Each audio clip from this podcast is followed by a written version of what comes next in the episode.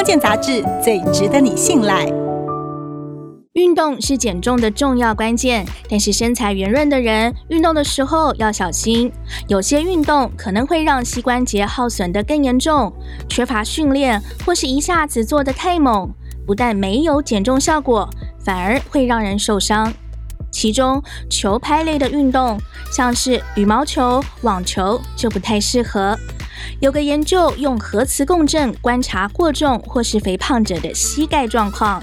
他们分别做不同的运动，包括骑自行车、球类运动、慢跑、骑滑步车、球拍类运动，还有游泳。四年之后再测量，结果发现球拍类运动对关节的损伤最严重，骑滑步车对膝盖的伤害最轻。专家解释，对膝盖的伤害主要来自于运动时高速的左右水平移动。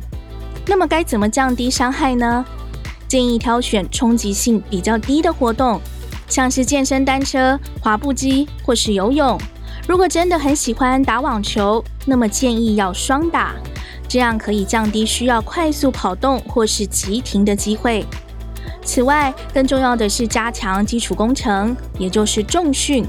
不论是用器械或是哑铃、壶铃。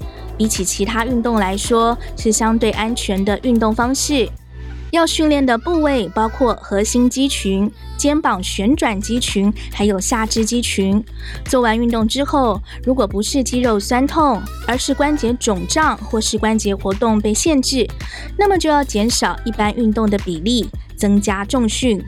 这时候的重训负重要降低，避免波比跳这类具有冲击性的运动。